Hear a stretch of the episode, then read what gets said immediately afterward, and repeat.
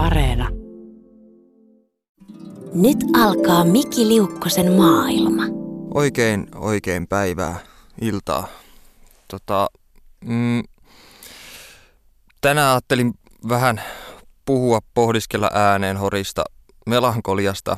Mun piti oikeastaan tehdä tota taustatyötä vähän enemmänkin vielä tänä aamulla tätä jaksoa varten, mutta mun kissa on ruvennut jostain sitä hyökkäilemään mun kimppuun. Mä en tiedä oikein miksi, että onko se tylsistynyt vai onko se nyt jotenkin erityisen huomion kipeä vai onko sille murrosikä. Mä en ole ihan varma, se täyttää kuukauden päästä kaksi vuotta, että en tiedä onko se murrosikä mennyt vai mikä sillä on. Mutta joka tapauksessa ei tullut taustatyön tekemistä mitään, kun se hyppi tuohon rinnan korkeudelle ja jäi roikkuun kynsistä siihen mun paitaa kiinni. Mä tota, ö, tätä melankolia-aihetta tutkiessa oikeastaan aika lailla päädyin tonne niin kuin luovuuden ja melankolian yhteyteen. Ja tota, varmaan johtuu myös osittain siitä, että moni te ollut aina, aina ihan nuoresta, ki, mm, nuoresta asti kiinnostunut tästä luovuuden ja melankolian yhdistelmästä varmaan johtuen siitä, että, että on itse ainakin mieltänyt itseni jossain määrin melankoliseksi ihmiseksi. En miksikään ilopilleriksi varsinaisesti, mutta ja sitten toisaalta mulla on myös kirjahylly täynnä, täynnä kirjoja, tutkimuksia tota, melankoliasta ja luovuuden yhtäläisyyksistä, että mulla ei oikeastaan ole sellaista, joka ei jollain tapaa liittyisi luovuuteen teosta olemassa. Mä tätä jaksoa varten ku- kuuntelin vähän öö, ensimmäistä kertaa ehkä ikinä Jari Sarasvuon öö, podcastia, joka oli aika, aika kadehdittavan hyvää settiä sen takia, että se Sarasvu on niin hemmeti hyvä puhuja, että musta tuntuu, että sitä asiaa vaan tulee ja tulee ja tulee. Ja siinä oli jotain maanista paatoksellisuutta melkein ja sitten se tietty varmuus. Siinä oli melkein jotain turkkalaista, ehkä ilman semmoista ai saa saatana, saatana juttua siinä, siinä äänesävyssä, mutta, mutta tämä kyseinen jakso, mitä mä kuuntelin, niin käsitteli Nero-puhetta ja, ja siinä oli, se otsikko taisi olla, että Nerous on, tai Nero-puhe on vallankäyttöä tai joku, joku tällainen. Ja siinä Sarasvu oikeastaan pohtii paljon samoja asioita, mistä mä oon tässä jaksossa kiinnostunut myös puhumaan, mutta, mutta en tota, yhtään samanlaisilla paatoksilla varmaan osaa tästä lärpättää kuin ö, Sarasvuo, koska mua on nyt vaivannut vähän tällainen, mä oon vähän ajatunut tämmöisen selektiivisen mutismin tilaan, joka on oikeastaan tällainen tila, mitä esiintyy enemmänkin lapsilla, joka on tällaista valikoivaa puhumattomuutta, mikä on tietynlainen selviytymistrategia tämmöisessä niin kuin vaikeissa sosiaalisissa tilanteissa, että päättää olla puhumatta. Ja, ja se, se oikeastaan Mm, se voi myös johtua osittain siitä, että, että on hankala, äh, hankala saada ajatuksista kiinni suoraan sanottuna, tai sitten ei vaan ole ajatuksia. Jos joku kysyy multa jotain mielipidettä, niin vastaus on yleensä olankohautus tai sitten hidas kummallinen perääntyminen nurkan taakse varjoihin tai jotain muuta. Mutta tämä varmaan aina seuraa sen semmoista pitkää kirjoittamisprosessia, että kun tuntuu, että on kaikki sanat käyttänyt niin sanotusti tai omat aivot tyhjentänyt siihen paperille, niin sitten sen jälkeen seuraa pitkä mykkyden kausi, kunnes alkaa taas uusi raivostuttava pälpätyksen kausi ja omituiset pitkät puhelut ystäville ilman mitään pointtia varsinaisesti. Mutta se on mukava tila. Oikeastaan samanlaista tilasta, tämmöistä niin mutismin tilasta on kuullut, että Valtarikin kärsi sinuhen kirjoitettuaan, että meni ihan mykäksi ja tota, pakeni sitten vissiin jonnekin baareihin tai muuta – juopottelemaan. Mutta joo, runo tulee mieleen heti näin yhtäkkiä. Nous taloni yhdessä yössä, kenen toimesta herra ties. Se auttoiko salvu työssä, se musta kirvesmies. On taloni tyhjä talo, sen ikkunat yöhön päin, epätoivon jäinen palo, on tulena, tulena liedelläin. Ei ystävän vieraan tulla, ole ovea laisinkaan, vain kaksi on ovea mulla – kaksi uneen ja kuolemaan. Tuo oli Uuno Kailaan runo nimeltä Talo. Taitaa olla Uni ja kuolema kokoelmasta, jos en väärin muista.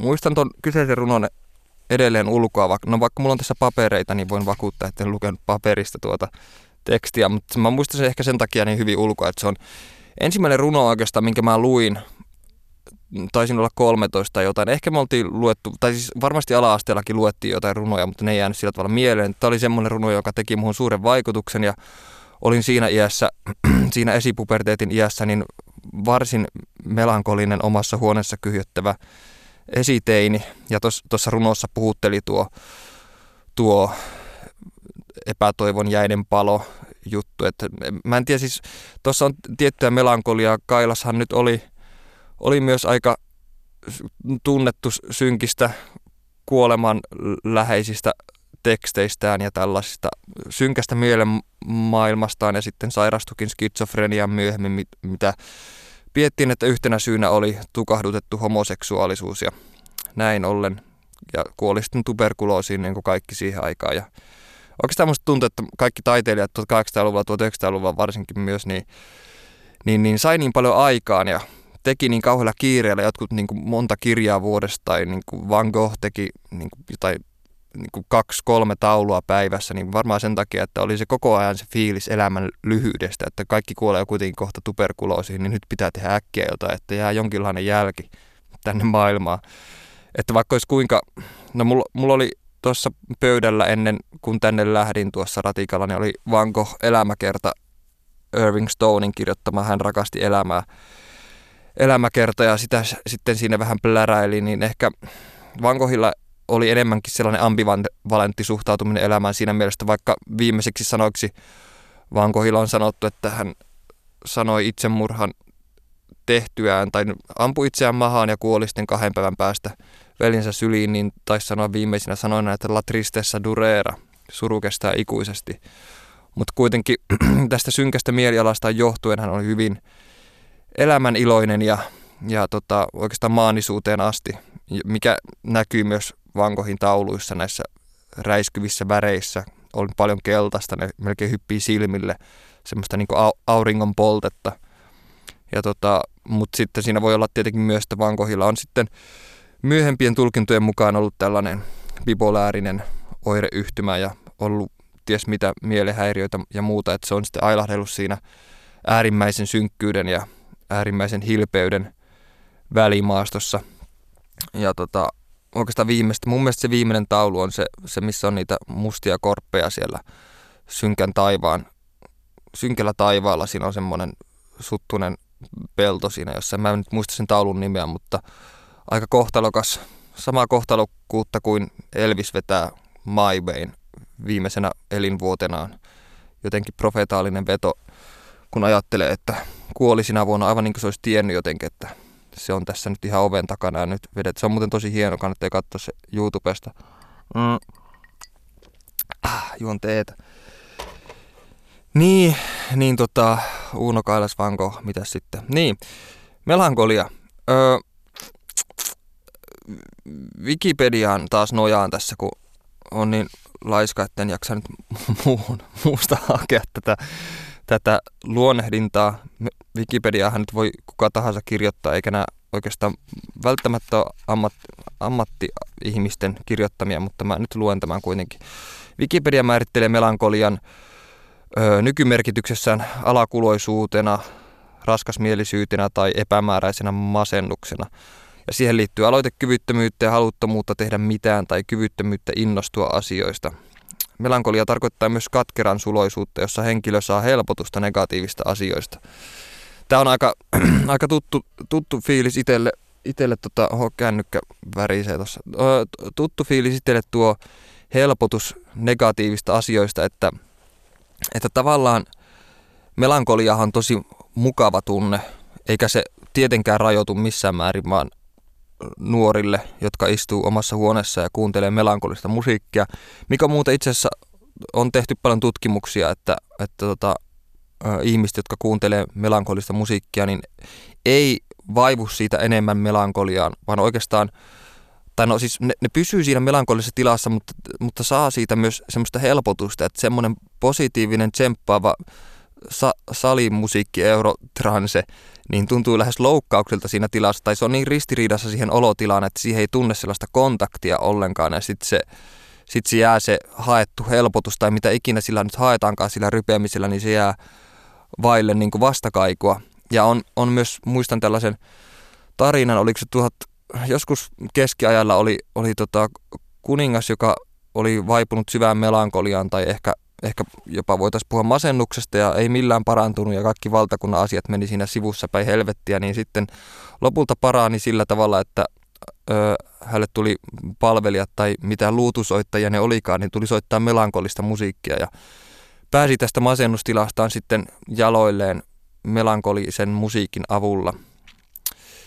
Niin, ja sitten on myös siis tota, tutkittu, että tämmöistä me- melankolista musiikkia kuuntelevat melankoliset ihmiset, niin siinä on myös tiettyä sellaista öö, se, semmoista niin kuin fiilistä, että tämä on, on vaan mulle, että ollaan yksinäisiä, mutta, mutta samaan aikaan käydään jonkinlaista intiimiä keskustelua niin kuin oman itsen ja maailman välillä. Että oikeastaan hyvä kirjallisuuskin aiheuttaa saman, että, että se tuntuu aina siltä, että tämä kirjailija puhuisi juuri mulle. Että paras kirjallisuus on sellaista, että, että se on niin kuin aamuyöllä käyty hyvä keskustelu ö, jonkun ihmisen kanssa, kun kaikki niin kuin bullshit on riisuttu pois ja puhutaan vaan asioista, nenät vastakkain, ehkä kynttilän valossa melankolisesti mahdollisesti myös puhutaan siinä. Niin, niin tota, ja tällaiset ihmiset, jotka, on, jotka kuuntelee melankolista musiikkia, niin on kulma myös taipuvaisempia empatiaan. Ja en nyt tiedä, mistä tämä tuli tämä empatiaväite tähän, mutta oli paljon tutkimuksia siitä. Ja muutenkin oli, törmäsin paljon sellaiseen yksimielisyyteen siitä, että melankolista musiikista on oikeastaan niin paljon, paljon hyötyä, jos, jos on melankolinen. Ja sitten siinä oikeastaan myös tulee käsiteltyä omia tuntemuksia ihan eri tavalla, että, että itekin, itekin tota, mm, teininä, niin ja oikeastaan edelleenkin niin on, on tuo musiikkimaku tonne melankolisempaan päin, ja se taitaa olla slaavilaisessa kulttuurissa muutenkin aika yleistä. Se on aika mielenkiintoista siitä vähän myöhemmin lisää, mutta että esimerkiksi su- suomalainen niin kuin iskelmämusiikki tai sitten, tai sitten Venäjälläkin mollisoinut on suuressa suosiossa ja muuten, että mistä se oikein johtuu, voiko sillä olla jotain tekemistä vuoden aikojen kanssa vai onko se jotain meidän veressä tai geeniperimästä tai muuta, en tiedä. Tai sitten niin kuin tota, erässä ö, radiosarjassa sanottiin, että tämmöinen niin kuin Suome, Suomi on brändätty melankoliseksi oikeastaan 1800-luvulla. Ja se on ihan mielenkiintoinen idea, että nykyään kun on tätä tehokkuusajattelua muuta, jossa tuommoinen melankolinen asennoituminen ei ehkä nähdä niin positiivisena asiana, koska melankolinen ihminen on monesti sellainen niin pysähtynyt ja hiljainen ja ajatuksiin vaipunut, eikä ole niinkään niin tehokas ja tuottava ja positiivinen, positiivinen ihminen, niin tota, mm, olisi ihan mielenkiintoista, että millä tavalla nykyään, jos Suomi pitäisi brändätä, niin tuskin tuo ensimmäisenä vaihtoehtona olisi tuo, että hei, miten tämä melankolia ahdistus, että tämähän voisi olla meidän juttu. Että se on ehkä ollut enemmän silloin 1800-luvulla. En tiedä miksi, mutta nähty jotenkin parempana, parempana tota vaihto- tai hyvänä vaihtoehtona, jos sitä nyt on ajateltu missään huoneessa varsinaisesti, että hei tehdään näin ja näin, vai onko se sitten muodostunut jotenkin kollektiivisesti, ö, implisiittisesti tai muuten tuossa niin pikkuhiljaa ja nähty, että tämä jotenkin kuuluu suomalaisuuteen ja sitten kaikki taulut siltä ajalta ja kaikki muut kaskenpolttomaalaukset ja haavoittuneet enkelit ja muut, niin ö, on sitten vaan voimistanut tätä ajatusmallia ja sitten, sitten sellaista muutenkin semmoista suomalaista Suomen vuoden aikojen voimakasta vaihtelua, että kesä on tosi lyhyt ja talvi on helkutin pitkä ja sitten kesälläkin, kun on, sitten kun on kesä, niin silloinkin ajatellaan, että no kohta taas alkaa päivät lyhenee ja tulee taas pimeä ja että ei tästä nyt kuitenkaan tule mitään. Ja pitää tehdä vain töitä ja istutaan kirkossa ja pimeässä mökissä ja onni on ohi menevää. Ja muista oikeastaan lapsena, kun ajettiin joskus talvella jotain pitkää, pimeää, lumista tietä ja radiosta soi, että soi se laulu, jossa laultiin jotain, että hetken kestää elämää, sekin synkkää ja pimeää. Se oli jotenkin niin, se oli niin masentava hetki, muista sen lapsena, se on jotenkin niin suomalaista tuo suhtautuminen siihen, mutta oikeastaan melankoliassa on se, se niin kuin, siinä on sitä jotain erityisen kaunista ja lohdullista ja haikeaa, että, että melankoliahan ei siis, se on tunnetila, joka ei oikeastaan tyhjene ollenkaan. Et siihen, siihen mahtuu aina, aina lisää. Se on tällainen sininen sika, näin vertauskuvallisesti, joka ahmii tätä meidän outoa kaipuuta ja huokailua. Ja tämä kaipuu monesti ö, kohdistuu johonkin sellaiseen, sellaiseen tota, mitä ei ehkä, ei ehkä tiedä, mitä se on. Että sillä kaipuulla ei ole varsinaista kohdetta. Ehkä se on ajatus siitä tai toive jostain niin paremmasta elämästä ja tiettyä ehkä tyytymättömyyttä tähän hetkeen tai sitten tämän hetken jossain niin negatiivisissa tai haikeissa asioissa ö, tämmöistä pulakointia, onko se sana pulakointi, on se ehkä, niin, niin tota, tuossa siis melankoliassa on, on tota, kauneutta myös sen takia, että, että, että siinä hyväksytään tietyllä tapaa niin tällainen kaiken ohimenevyys, että, se, että sanotaan kesällä, että, että kohta tulee taas pimeä ja päivät lyhenee ja muuta, niin sitten se myös mun, mun mielestä auttaa myös arvostamaan sitä hetkeä enemmän. Kun se menee ohi, niin sitä pitää ehkä enemmän kiinni. Ja melankolinen ihminen on monesti sellainen, että kun se on ö, paikallaan ja vaipunut ajatuksiinsa, niin se keskittyy siihen enemmän siihen hetkeen ja ottaa sitä enemmän niitä nyansseja ja sävyjä irti kuin sellainen ihminen, joka on vaikka niin täyspessimisti tai nihilistä tai sitten optimis, optimisti, jotka on sitten vähän tällaisia niin siellä kummallakin puolella, että, että jos optimistit tai, tai sanotaan, että pessimisti tai varsinkin nihilisti on, on niin varma siinä omassa ö, nihilismissään tai kyynisyydessään, niin sitten se pysyy siellä eikä näe asioita eri tavalla. Ja sitten optimisti taas näkee myös asiat vaan yhdellä tavalla, mutta sitten taas va- vastakkaisen linssin läpi kuin pessimisti. Että, että melankolikko, jos se asettaa tähän väliin tällainen niin kuin yksinkertaisesti, niin se enemmänkin katsoo kaikissa näitä nyansseja. Ja sen takia ehkä melankolia on monesti yhdistetty myös luovuuteen, että se on sellainen semmoinen kuitenkin aika rauhallinen tila, jossa, jossa tota, syvennytään asioihin ihan eri tavalla kuin silloin, että ne ohitetaisiin jollain elämä ne, negatiivisella tai yltiopositiivisella elämän, elämän asenteella. Että tuosta melankolian tyhjentymättömyydestä, niin siinähän on se, että siitä saa, se antaa aina lisää. Että se ei ole vain silleen, että on että se on, kun on ollut melankolinen kerran, niin sitten se menee ohi ja niin edespäin. Että, ö, tota, filosofi-esseisti E.M. Kioran sanoi muun muassa, että melankolia on ruokahalu, jota mikään suru ei tyydytä. Ja tuo suruhan on melankoliassa olennainen osa, mutta se on myös, se on, se on vähän monivivahteisempi, se on iloa surussa enemmänkin. Se on, siinä, on, siitä, siinä on tiettyä iloa siitä omasta surumielisyydestä ja on se aika nautinnollinen tila myös. Ehkä sellainen kliseinen kuva, Suomi-kuva nyt tulee semmoista tuoppiin itkevästä miehestä semmoisessa baarin nurkassa valittamassa el- elämänsä ongelmia tai muuta. Siinä on enemmän surumielisyyttä kyllä joo.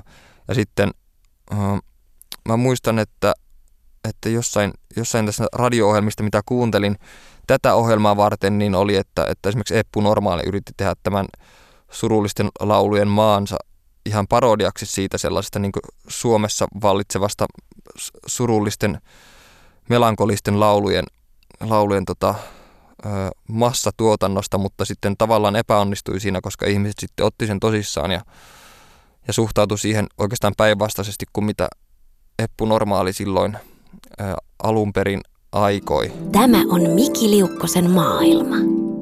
Kierkegaard, yksi mun lempifilosofia, tanskalainen eksistentialisti 1800-luvulla, tota, on sanonut melankoliasta näin, että melankolia on uskollisin rakastaja, joka minulla on ollut. Ja että suurimmassa melankoliassani rakastin elämää, koska rakastan melankoliaa. Ja melankolia on helppo tota, tykästyä varmasti, koska tota, tämmöinen niin tyytyväisyyshän syntyy siis merkityksellisyyden kokemuksesta. Että, ja, ja sitten tämän merkityksellisyyden taas leimaa mun mielestä kaiken merkityksen ohimenevyys. Että, että, että merkitys on siinä, että kaikki menee tota, jotenkin, jotenkin ohi jossain välissä ja sitten niihin tarrautuu ihan eri tavalla, että ainoastaan tällaiset niin itseään väkisin tsemppaavat ahertajat, tällaiset pakkopositiiviset, niin ne on vaarassa mun mielestä enemmän masennuksia. Että no ei tietenkään näin mustavalkoisesti, mutta riski on siinä mielessä suurempi, luulen, että kun jos pakottaa itsensä tällaisen tehokkuuteen, niin burnout on helposti nurkan takana, tai sitten seuraa kyllästyminen tai tympääntyminen.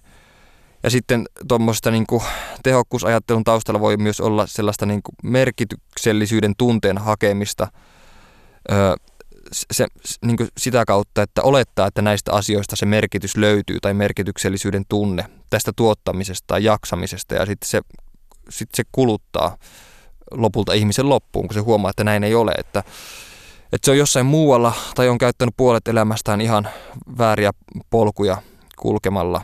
E.M. Kioran, jota aiemmin lainasin, tämä filosofi-esseisti, on myös sanonut näin, että vain optimistit tekevät itsemurhan. Optimistit, jotka eivät enää menesty tai onnistu optimismissaan. Muut, joilla ei ole mitään syytä elää, miksi heillä olisi mitään syytä kuolla?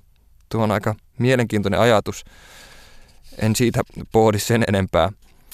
Mä tutustuin, kun melankolian historiaa tässä lueskelin ympäri internettiä ja omia kirjahyllyn kirjoja plärätessäni, niin tota, tällaiseen toimittajan kuin Kaisa Pulakka, jolla oli hieno melankoliaa käsittelevä 12-osainen radiosarja, jota en kuunnella yhtään, koska kaikki, kaikki jaksot oli jo mennyt. Niitä ei voinut kuunnella, mutta oli kuitenkin paljon näistä jaksoista niin kuin jäänyt tällaisia tiivistelmiä tai ö, esseitä. Ja Kaisa Pulakkaa varmaan tässä aika paljon myös, tai tulenkin, en varmaan, vaan tulenkin, niin tota, ö, lainaamaan. Ö, Pulakka sanoi jossain essessään, että, että melankolia on selittämätöntä surumielisyyttä. Se voi iskeä tähtitaivan alla tai syksyllä, kun katsoo tuvan ikkunasta peltoa, sumua ja loputonta latomerta. Siinä on aina tuo tupa. Kyllä sitä voi varmaan katsoa muualtakin. Mun mielestä oikeastaan tupa voisi olla ainakin nyt nykyään silmin niin ihan mielenkiintoinen. Ihmiset mieluummin ehkä hakeutuukin tuommoisiin tupiin tai mökkeihin, kun katsoisi tota, ö, parkkipaikkaa yksiönsä ikkunasta sateisina tiistaipäivänä. Mutta tota, Melankolia voi tuntea, Kaisa Pulakka jatkaa, niin herätessään hilpeän illan jälkeen kerrostalokaksion sängyllä, kun elämä tuntuu yhtäkkiä tyhjältä ja oudolta.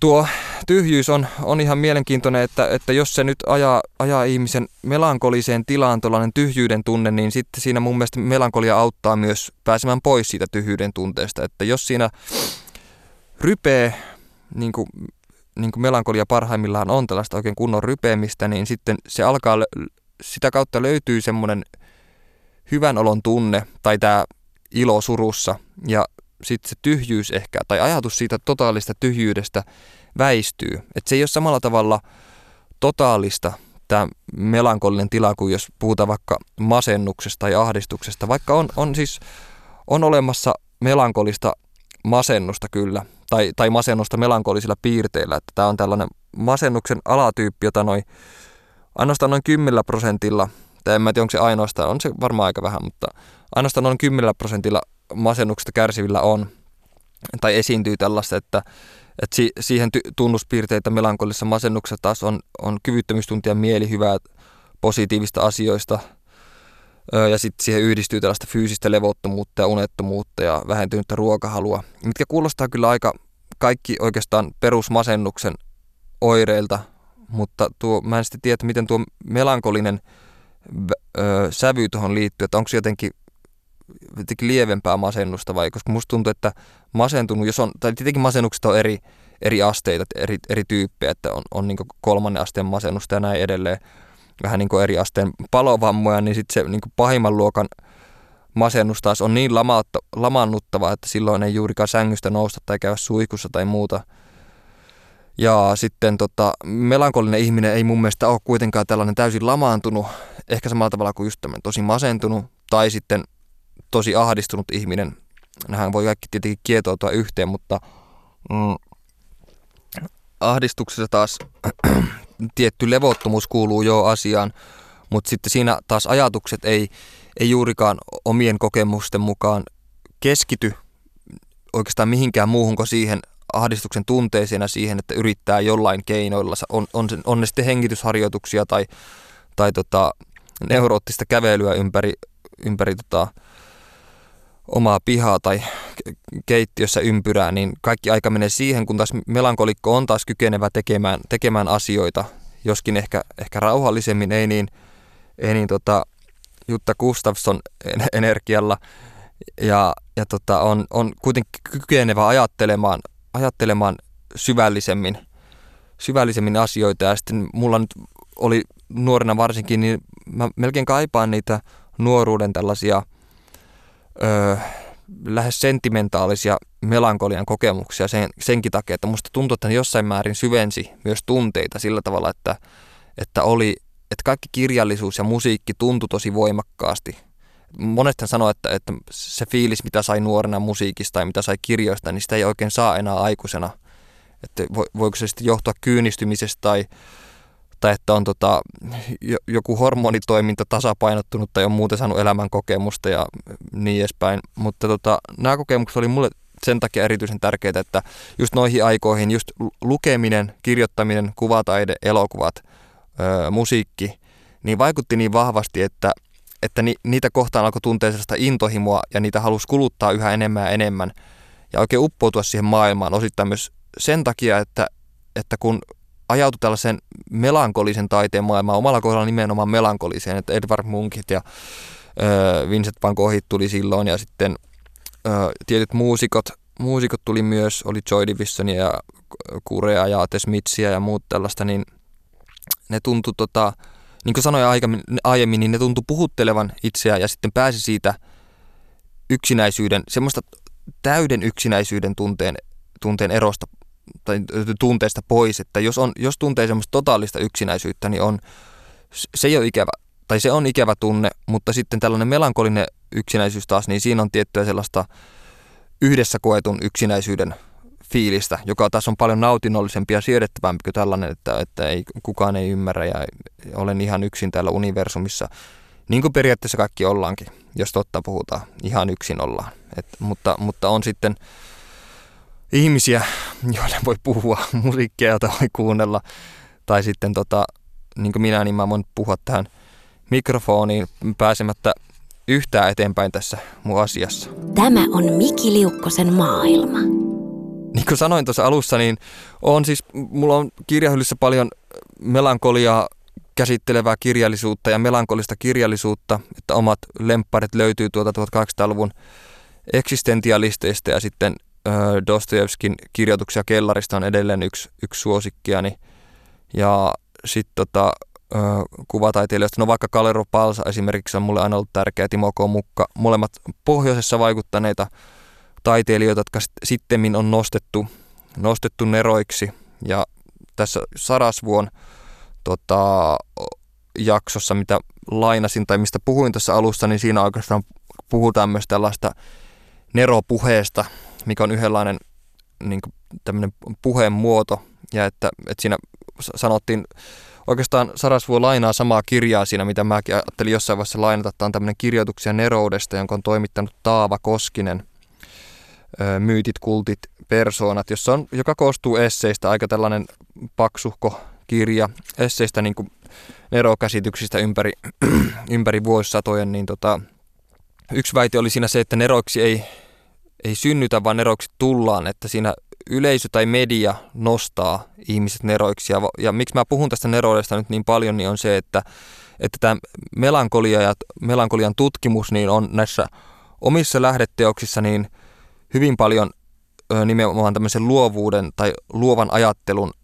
luovaa ajattelua käsittelevää, käsittelevää kirjallisuutta ja, ja niissä tuo melankolia ja varsinkin tämmöinen Humoraalioppi, siis tällainen nestetasapainojen antiin Kreikasta lähtenyt oppi on hyvin suuressa osassa. Ja totta kai mm, myöhemmin siis on, on paljon niin lääketiede totta kai kehittynyt siinä parissa tuhannessa vuodessa ihan helkutisti, mutta, mutta mua jostain on kiinnostanut tuo antiikin, antiikin ajan käsitykset sen takia, että ne on niin, ne on niin jotenkin, tota, niissä on tiettyä, vaikka ne onkin tällaista ne on ihan väärin, ne, ne, ei ole, ne ei ole oikeassa tai se ei ole lääketieteellisesti niin kuin mitenkään validia nykyään, niin niissä on jotain semmoista mukavaa mystisyyttä, että tuo mystisyys on semmoinen asia, mikä, mikä kiehtoo myös ja tällainen tietty saavuttamattomuus, että tai parhaimmillaan se ajaa oikeastaan siihen, että tämä varmaan haen takaa, että tarvitaan ihailua, että voi niin itse oppia tai pistää paremmaksi jotakin, että jos ei ole kiinnostunut sitä aiheesta, mihin, mihin ryhtyy, niin tota, silloin ei opi eikä tee, eikä tee virheitä, eikä näin ole opia. Tarvitaan sellainen niin kuin, ihailun kohde tai ihanne, jota kohti mennään ja sitten ajatus siitä, että tosta voi pistää vielä paremmaksi. Vähän myöhemmin oikeastaan renessanssiaikaan Georgio Vasari niminen mies 1500-luvulla kutsutaan myös ensimmäiseksi taidehistorioitsijaksi, niin tota, se, se taisi kehittää tämän renessanssi-käsitteen tässä kirjassaan Taiteilija elämäkertoja, jossa siis käy kuuluisten sen aikaisten taiteilijoiden elämiä ja persoonia läpi. En ole lukenut kyseistä kirjaa, mutta Vasari vaikutti suuresti tähän käsitykseen, joka sitten romantisoitui tai saavutti huippuussa 1700-luvulla myöhemmin. Ja tässä on vahvassa asemassa tämä melankolinen luonteenlaatu. Ymmärtääkseni Vasari ei kuitenkaan sisällyttänyt teoksessa Michel Angeloa, vaikka olikin tämän tuttava, ja Michel Angelo itse luonnehti, luonnehti itsensä melankolikoksi. Mutta tota, se on nyt niin kuin, se, semmoinen ajatus, mikä, mikä kiehtoo edelleen. Ja musta tuntuu, että Antiik-Kreikassa on ja renessanssiajalla on kehitetty tuo nerouden käsite varmaan myös sen takia, että ajateltiin varmasti, että näillä ihmisillä on jonkinlainen synnynnäinen lahja, jota muilla ihmisillä ei ole, että miten selittää nuo, nuo tota, älyttömän hienot, valtavat teokset, kun me muut täällä, me tavalliset tallajat vaan seistää ja tuijotetaan marmoria tai syödään fillisikoja ja juodaan viiniä tai muuta. Mutta, mutta kysehän, tai siis näinhän se ei oikeasti ole, että oikeastaan tällainen nerosen sinäkin vaatii aivan hirveän määrän työtä ja uteliaisuutta ja sitten semmoista oikeastaan kaiken muun poissulkemista, että katse on pelkästään niin kuin laaserinomaisesti suunnattuna siihen tiettyyn päämäärään tai siihen, oli, oli se sitten, että, tai se on ehkä se päämäärä ei ole se, että haluaa olla mahdollisimman hyvä taiteilija, vaan se on semmoinen loputon uteliaisuuden fiilis, että haluaa koko ajan oppia ja oppia ja oppia lisää.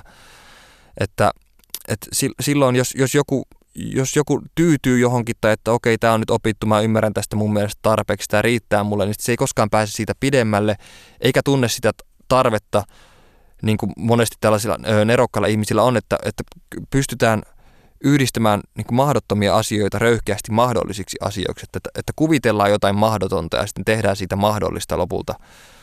Ja sitten paljon on tietenkin tähän neromyyttiin kuuluneita tarinoita Isaac Newtonista tai muista.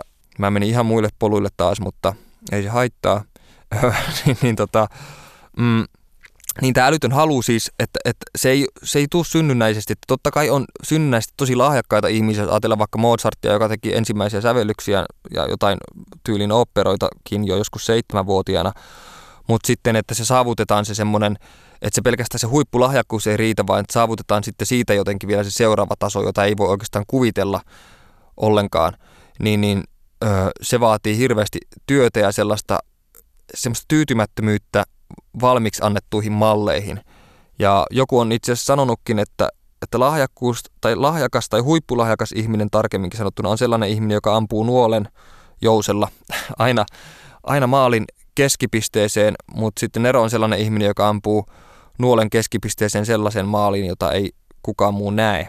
Se on ihan, ihan mielenkiintoinen ajatus. En ole kyllä nyt muista, kenen se oli. Mutta mennään nyt hirveästi taaksepäin tuonne antiikreikkaan, että eri aikakaudethan on siis antanut, antanut melankolialle omat muotonsa ja tulkintansa, että psykoanalyytikot sitten myöhemmin 1800-luvulla kutsuivat sitä suruksi ilman kohdetta, minkä ymmärrän oikein hyvin. Se on, se on just sitä aiemmin mainittua ö, omituista nostalgiaa asiaa kohtaan, jota ei ole koskaan kokenut tai jota ei ole pakosta elänyt, mutta se myös pitää sen melankolian kyltymättömänä ja myös tavallaan silleen aina alati antavana tilana. Melankolia kulttuurihistoria on tutkinut tällainen ihminen nimeltä Karin Johansson. Ja Karin Johansson on sanonut, että melankolia on mielentila, tunne ja sairaus. Et se on siis, melankolia siis voi aiheuttaa myös sairautta, tai ainakin se on ennen monesti, tai tietyt oireet on diagnosoitu myöhemmin, myöhemmin tota, ö, melankoliaksi tai silleen, että on, on ollut esimerkiksi, tämä oli ihan mielenkiintoinen, tämä on tuosta Kaisa Pulakan Musta aurinko ohjelmasarjan esseestä, että on ilmentynyt muun muassa tällainen melankolian sivuoire joskus 1800-luvulla kuin pakkovaellus. johon, johon liittyy tällainen osittainen tai totaalinen muistin menetys. Että näitä pakkovaelluksia diagnosoitiin tosi runsaasti 1800-1900-luvun vaihteen Euroopassa, ja silloin puhuttiin lähes tällaista epidemiasta, että ihmiset vaan, vaan vaelteli, pakkovaelteli ympäriinsä, ja nykyään tuo ilmiö siis on ihan lääketieteellisesti validi ymmärtääkseni ja, ja tunnetaan nimellä dissosiatiivinen pakkovaellus. Ja tota, tämmöistä dissosiatiivisessa pakkovaelluksessa niin henkilö matkustaa äkillisesti ja odottamatta pois kotipaikaltaan eikä muista menneisyyttä tai sitä, kuka hän on. Joskus pakkovaeltanut uskoo olevansa kokonaan toinen henkilö. Useimmiten pakkovaellus kestää tunteja tai päiviä eikä ulotu kovinkaan kauas kotipaikalta. Joskus harvoin pakkovaellus on kestänyt viikkoja ja ulottunut hyvinkin kauas kotoa. Pakkovaellukseen liittyvä muistimenetys palautuu itsestään tai henkilö joutuu viranomaisten käsiin muistamattomuutensa vuoksi. Tuo vähän muistuttaa, tai tuo voisi toimia hyvänä metaforana kirjoittamiselle, jos jättää pois vain tuon viranomaisten käsiin, käsiin joutumisen. Tätä melankolian kulttuurihistoriaa tutkinut Uppsalan yliopiston professori Karin Johansson, okei se on Uppsalan yliopiston professori siis, niin kertoi, että Dadas matkusti kuin riivattu ja tiesi vain, että minne oli matkalla, ja sitten perille päästyään ei tiennyt, mistä oli tullut ja muisti vain palasia menneisyydestään. Tämä on ihan mielenkiintoinen sivuilmiö. En, en tiedä kuinka paljon prosentuaalisesti tota vielä edelleen, edelleen esiintyy, esiintyy mutta tota, tota, niin dissosiatiivista pakkovaellusta olisi ihan mielenkiintoinen tuohonkin tutustua enemmän. Mutta 1600-luvulla taas melankoliassa oli sellaisia sivuoireita, tai oli yksi sellainen sivuoire, jota, joka nimettiin melankolia metamorfosiksi. Metamorfosikseksi. tiedä sanotaanko se noin. Mutta, eli siis tämmöinen muodonmuutos melankolia, joka on, jossa ihminen tuntee oman ruumiinsa jotenkin, että se voi tuntea sen esimerkiksi sulavaksi voiksi tai, tai, tai halkeilevaksi saveksi tai palavaksi orjeksi, oljeksi. Ja tota, mm, yksi, yksi tämmöinen melankolian metamorfosiksen muoto oli 1600-luvulla oli lykantropia, eli tällainen su- susitila, jossa tällaisessa tilassa olevat ihmiset, ihmisen kasvot kalpeni ja ilme muuttui nälkäiseksi. Tämä on tämä Kaisa Pulakan esseen luonnehdinta. Ja silmät muuttu kyyneleettömiksi ja kieli kuivaksi. Ja tuolta varmaan suurin piirtein on nuo virolaisessa kansanperinteessä esiintyneet ihmissusitarinatkin peräisin. Tuo on ihan mielenkiintoinen tuo, että mä en tiedä mikä, mikä niin kuin etiologinen juttu tuossa on taustalla tuossa tai mihin, mihin tuo poh, pohjautuu tuo fiilis tuosta muodonmuutoksen fiiliksestä, että, että onko, siinä, onko se enemmän, olisiko siinä myös takana, että se ei ole pelkästään melankolian aiheuttavaa, mutta tietenkin voi olla 1600-luvulla Tuokin on diagnosoitu ihan mönkään, kun diagnostisia kriteereitä nyt ei ollut niin paljon. Ja tota, sitten kun Freud tuli mukaan 1200-luvulla, niin sillekin kaikki oli vain, vain seksiä tai, tai jotain oidipuskompleksia tai muuta muuta ja sitten diagnosoita kaikki neurasteenikoiksi tai, tai muiksi hysteerikoiksi. Ja no, vaikka nuo ö, 1600-luvun tapaukset noista melankolista metamorfoseista, niin on suurilta osin jäänyt tuonne 1600-luvulle, niin, niin noita, näitä tämmöisiä lasimieskokemuksia, Kaisa Pulakka kutsuu niitä lasimieskokemuksista kokemuksiksi, niin niitä ei oikeastaan tunneta tämmöisessä modernissa psykiatrissa, mutta 1900-luvulla on ainakin, ainakin yksi säveltäjä, Glenn Gould, pianisti säveltäjä, tota, tunnettu tapaus, joka on sanonut, että sen täytyy aina pitää hanskoja käsissä, koska se pelkää, että sen sormet hajoaa. Ja että tota, tämmöinen kevyt kädenpuristus sai häiritsemään sitä viikkokausiksi, mikä on ihan, ihan mielenkiintoista. Mutta en tosiaan tiedä, mikä, mikä tietty yhteys tuolla on tuolla öö, lasifiiliksellä tai tuommoisella haurauden tunteella. Olisiko siinä konkretisoitunut ajatus elämän hauraudesta fyysiseksi tunteeksi tai jotain muuta sellaista, että se on tämmöinen ö, peilisolutason samastumistila. Mutta tota, tota noin. Taide on melankolian puhetta, sanotaan. Ö, tässä on tällainen tota, ö, psykoanalyytikko Julia Kristeva kirjoittaa melankolikon problemaattisesta suhteesta kieleen. Ö, tässä tämä Kristevan juttu, niin tota, sen, se sillä oli kirja nimeltä Musta aurinko, masennus ja melankolia, joka tota, käsittelee siis masennusta ja melankoliaa. Mä en tiedä, onko, onko Kaisa Pulakka ottanut tuohon podcastiinsa tai mikä radiosarja se nyt olikaan, niin nimen Musta aurinko just tästä kyseistä kirjasta, mutta Julia Kristeva siis sanoo, että mm, puhe ei melankoliselta ihmiseltä luonnistu. Hän on äidinkielessään muukalainen. Juuri puheen ja kronologian, kielen ja ajan fenomeno- fenomenologia tota, paljastaa masentuneen äidillisen kohteen suremattoman surun. Kyvyttömyyteen toimia symbolisessa järjestyksessä johtaakin hänen psykoanalyysissään semiottisella äidillisen säätelyn alueella koettu ero asiasta, menetetystä äidillisestä kohteesta. Hemmetin monimutkainen lause, sekavasti muotoiltu, mutta jos mä ymmärrän tämän oikein, niin tota, tämmössä niin melankolinen ihminen on tämän Kristevan analyysissä menettänyt tällaisen niin kuin, kielen turvallisuuden. Ja tästä varmaan tämä psykoanalyyttinen ote tähän varmaan tulee, että, että, että samalla myös tie, tie, tämä tietty niin kuin, ö, usko siihen, että kuinka kieli ilmenee ja mitä se ilmaisee ja mikä on sen olennainen olemus, jos tätä ajatellaan tällainen husserilaisessa transcendentaalisessa mielessä, jossa siis, joka on siis tällainen mä siis tunnen Husserlin, Husserlin fenomenologiaa paremmin kuin Hegelin, mutta siis joka Husserlilla otetaan lähtökohdaksi tällaiset intuitiiviset ilmiökokemukset ja eli fenomenologiset reflektiot ja siinä tutkitaan näitä meille ilmeneviä asioita ja sitten pyritään uuttamaan niistä sen ole, kokemuksen olennaiset piirteet ja niin edelleen. Ja tuossa tota Julia Kristevan esimerkissä niin varmaan on siis kyse siitä, että, että melankolinen ihminen näkee jotenkin jotain surua ehkä siinä, että ei pysty sanoilla kohtaamaan toista ihmistä ja, ja tunnistan tuon piirteen aika hyvin, hyvin että, että on itselläkin taipumusta siihen ajatteluun tai siihen fiilikseen, että, että kun kukaan ei voi kuitenkaan koskaan täysin saavuttaa sitä samaa kokemusta kuin mitä mulla on, niin, niin sitten joko täytyy pälpättää itsensä aivan niin kuin näännyksiin siinä, että yrittää tyhjentää sen oman asian niin hyvin ja niin eri variaatioin ja verbaalisin kuviin, että, että se toiselle välittyisi edes 70 prosenttisesti läpi, tai sitten on, on vaan hiljaa, mihin tilaan olen nyt viime aikoina ajautunut hyvin voimakkaastikin. Tämä on Miki Liukkosen maailma.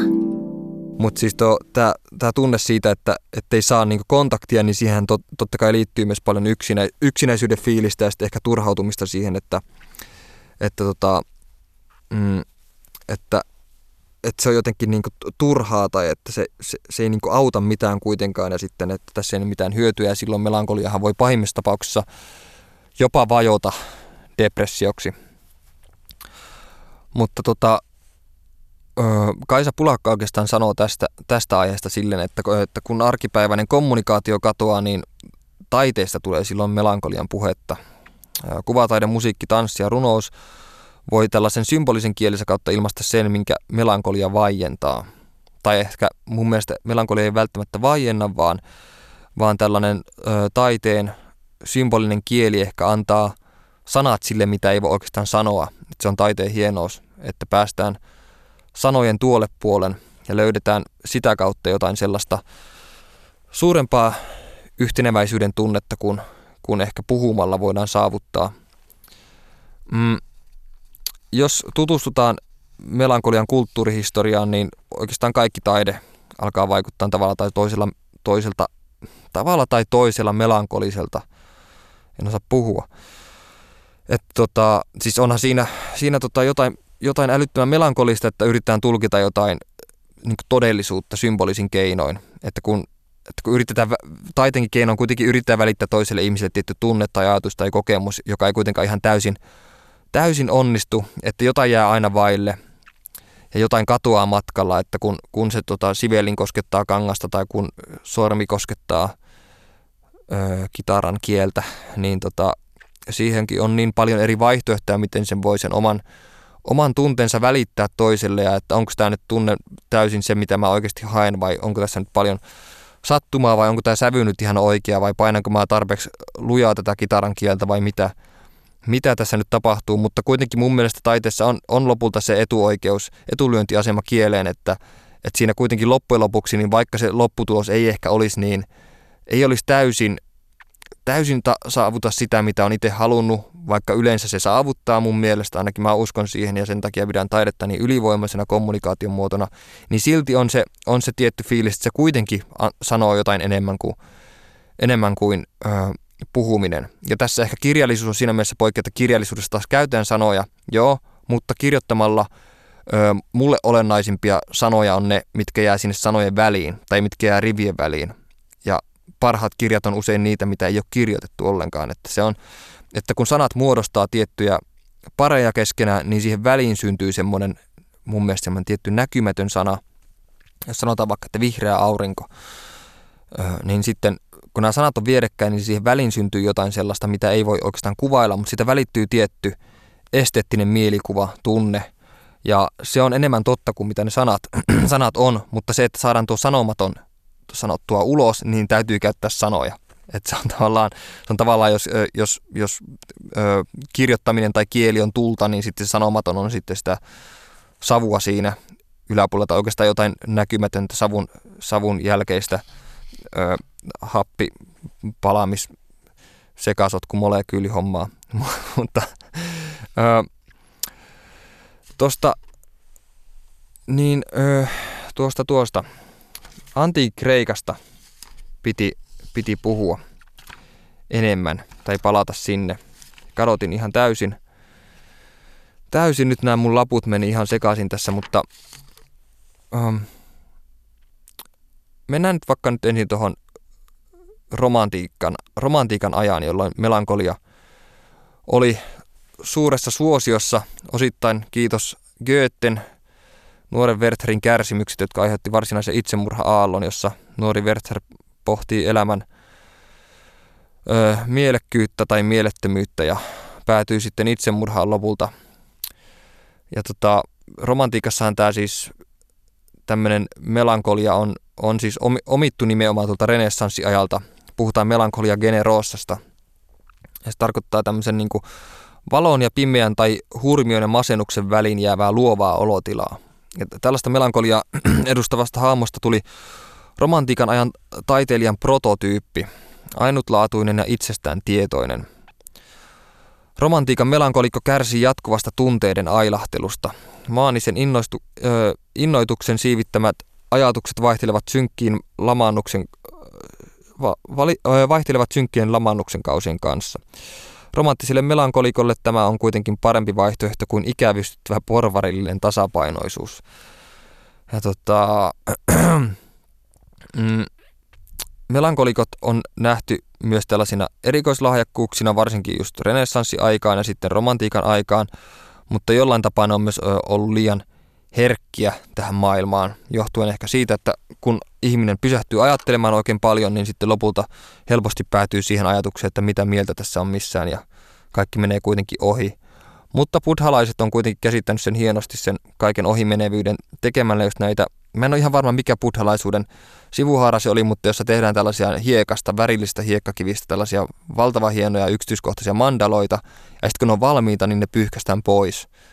Mä muistan, kun mä näin jonkun dokumentin lapsina tosta, kun ne teki sen, se oli tosi vaikuttava se mandala. Ja sitten kun mä näin, kun ne harjalla pyykäs sen, helvettiin sen mandala siitä, niin mä huusin televisiosta, että ei, miksi te noin teette, mutta sitten mä oon nyt myöhemmin tajunnut, että okei, se on tietenkin se pointti, että siinä kuvataan kaikki ohimenevyyttä ja, ja sitten kaikki on kärsimystä ja niin edespäin, ja, mutta oikeastaan, mutta oikeastaan siinä on se, se kauneus on nimenomaan siinä. Mm. Mutta siis miksi kaikki merkittävät filosofit, valtiomiehet, runoilijat ja taiteilijat on nähty melankolikkoina. Ja tästä, tästä tota, oikeastaan voisin lukea tähän liittyen pätkän tästä kirjoituksia neroudesta kirjasta toimittanut Taava Koskinen ja tässä on tällainen esse henkilöltä nimeltä Thomas Ivan Traskman, jossa puhutaan tästä renessanssiajan ja antiikin ajan vaikutuksesta tähän nerokkuusajatukseen ja melankoliaan. Näin, että ajatukset nerokkaasta luovuudesta voidaan osoittaa palautuvan antiikin aikaisen ruumiin nesteitä koskevaan oppiin. Musta sappi tekee liian suurina määrinä esiintyessään ihmisen raskasmieliseksi. Se pimentää sielun valon. Pahanlaatuisimmillaan musta sappi ajaa ihmisen mielipuolisuuteen ja kuolemaan. Melankolisessa tilassa on kuitenkin myös luova puolensa. Tämä ajatus esiintyy jo vanhimmissa antiikin teksteissä, mutta platonilaisessa filosofiassa se sai yhä enemmän sijaa erilaisia temperamentteja koskevissa pohdiskelussa. Ensimmäinen Neroon kytketty predikaatti on siis luova ja melankolinen. Ajatus melankoliasta Nerouden luontaisena edellytyksenä sai renessanssiaikana vahvan kannatuksen. Firenzen uusplatonilaiseen suuntaukseen kuuluvat ajattelijat ennen muuta Marsilio Ficino ja Pico della Mirandola kehittivät näkemystä, jonka mukaan taiteilija ja filosofi ovat melankolikkoja. Melankolinen ihminen on Mirandolan mukaan kahden kuilun välisellä kapealla harjanteella. Hän kamppailee kahden äärimmäisyyden, eläimellisyyden ja jumalallisuuden välillä. Se, kumpua, se kumpaan suuntaan hän kehittyy riippuu siitä, miten hän käyttää lahjojaan. Käsitys melankolian kaksinaisuudesta on, vahvaa, on vanhaa alkuperää. Antiikin melankoliakäsitykseen kuuluva ambivalenssi kärjistyy renessanssiajan ajattelussa entisestään. Melankolikolla on pääsy nerouden valoon, mutta myös eläimellinen, eläimellisten voimien pariin, jotka uhkaavat pimentää järjen kokonaan. Aristoteleellinen filosofian käsitys suurten miesten melankoliasta yhdistyi lopullisesti platonilaiseen ajatukseen luovasta niin sanoakseni korkeamman asteen mielipuolisuudesta vasta renessanssifilosofien lähinnä Ficinon kirjoituksessa. Ja tähän, tässä varmaan tulee sitten mukaan myöhemmin tuo ajatus hullusta taiteilijasta, mikä on aika, aika mielenkiintoinen, no joo, tosi, tosi romantisoitu, mystifioitu ja varmasti vaikuttaa, vaikuttaa että on, on tiettyjä yksilöitä, jos vaikka aiemmin mainittu Van Gogh tai sitten runoilija Anne Sexton tai Michelangelo tai Caravaggio, jotka on, jotka on kaikki pidetty jollain tapaa hyvin sairaana, mutta, mutta oikeastaan näitä esimerkkejä lopulta niin ei ole niin paljon, vaan että niihin on ehkä kiinnitetty vain enemmän huomiota. Ties mistä syystä, onko siinä sitten enemmän, enemmän tällaista inhimillistä tragedian aiheuttamaa kiinnostusta ja sitä, että, että niillä myös yritetään selittää että näiden töiden tai, tai elämän ja työn välistä tämmöistä niin kuin ylimaallista lopputulemaa, minkä on synnyttänyt ja että, että jotenkin niin tarvit, vaaditaan, ö, loistavalta taiteilijalta vaaditaan tällainen jokinlainen mielenhäiriö, että jos, jos ajatus toimii niin sanotusti vakaasti, loogisella tasolla ja, ja tyytyy tällaisen niin kuin valmiiksi annettuihin premisseihin, niin silloin se pysyy siinä eikä kehitä mitään uutta ja tarvitaan jonkinlainen häiriö, että se menee tämän, tämän tavallisen arkiajattelun yläpuolelle. Ja si- siinä mielessä tuo melankolia on yhdistetty vahvasti vahvasti taiteilijoiden vaivaksi, vaikka se ei siis ole. Se on siis ihan, totta kai se on, kuuluu ihan kaikille, mutta että se on jotenkin niin vaan nähty ja nähdään ehkä edelleen populaarikulttuurissa jotenkin taiteilijan ominaisuutena, koska jos ajatellaan, että taiteilijan yksi tärkeistä työkaluista niin sanotuksi, voi sanoa, voi sanoa työkaluksi, niin on, on tota herkkyys. Ja herkillä ihmisillä on ehkä taipumusta siihen, toisin kuin että, että harvemmin puhutaan vaikka melankolisesta verotarkastajista tai, tai tilitarkastajista tai melankolisista taksikuskeista. Vaikka tuleekin kyllä mieleen elokuva Taksikuski, joka on todella hyvä Scorsese-elokuva, jossa taksikuskin näkemys maailmasta on kyllä aika synkkä, mutta joo, se meni nyt taas ihan ohi. Mutta siis tämä moderni käsitys taiteilijasta syntyi nimenomaan tota, tästä Firenzen uusplatonilaisuudesta – että käsi, tämmöinen käsitys luovasta ihmisestä jotenkin samalla yliherkkänä ja riivattuna olentona, joka heittilehtii tämmöisen selvänäköisyyden ja raivon välillä. Ja sitten tuli tämä Nero-käsitys sieltä, ja tota, äh, Fitchinon melankolinen sielu. On äh, Klibanskyn, Panovskyn ja Sakslinin mukaan tota, se heittelehti sinne tänne hybriksien asti voimist, voimistuneen itsensä tunnustamisen ja epätoivoa lähentelevän omaan itseen kohdistuvan epäilyn välillä – mutta juuri tämä dualismin kokeminen saa ihmisen löytämään hengelleen uuden ilmenemismuodon, joka määräytyy mainitusta traagissankarillisesta sisäisestä ristiriidasta. Modernin Neron hengen ilmenemismuodon saa siis tämä. Joo.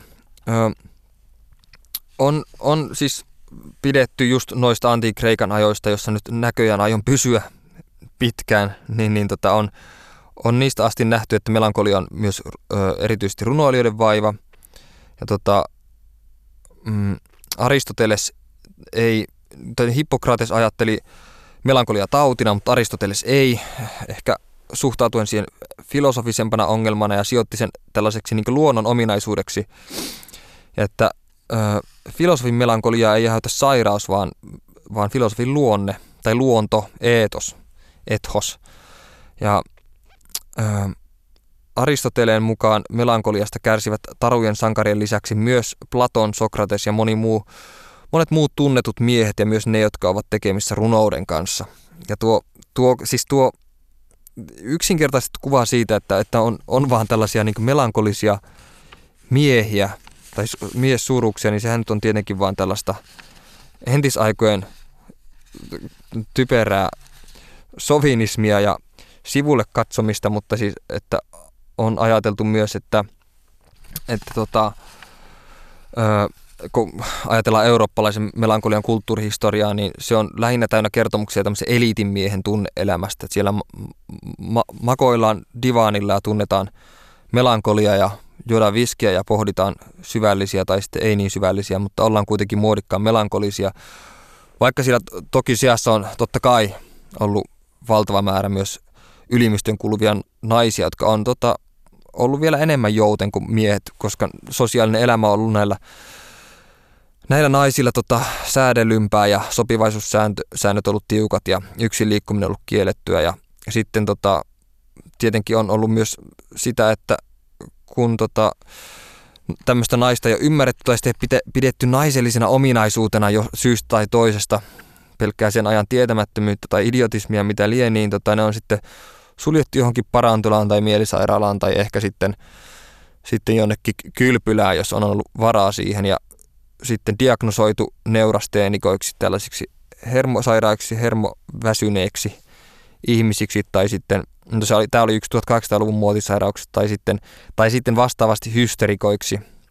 Joo, jäätiin vähän antiikreikkaa. Hypätään nopeasti vähän lähemmäs nykyaikaa takaisin tähän Kaisa Pulakan Musta aurinko-sarjaan, jonka viimeisessä osassa käsitellään, tai käsiteltiin, en kuullut jaksoa, mutta käsiteltiin suomalaista melankoliaa ja sanottiin, että Suomi on melankolian mallimaa. Vai onko tämä mentaliteetti syötetty meille ainoastaan poliittista syistä? Suomi brändättiin melankoliseksi 1880-luvulla. Fennomaanit halusivat tehdä selkeän eron entisen isäntämaan Ruotsin kulttuuriin. Tuo on ihan, ihan jännä. En tiedä mikä siinä on, että kuinka paljon tuossa on brändiä, voiko siinä olla tällaista niin sanottua verenperimää, onko nämä vuoden aikojen lyhyydet, vaikuttaako ne meidän mielentilaan, onko siinä jotain muuta, monimutkainen juttu.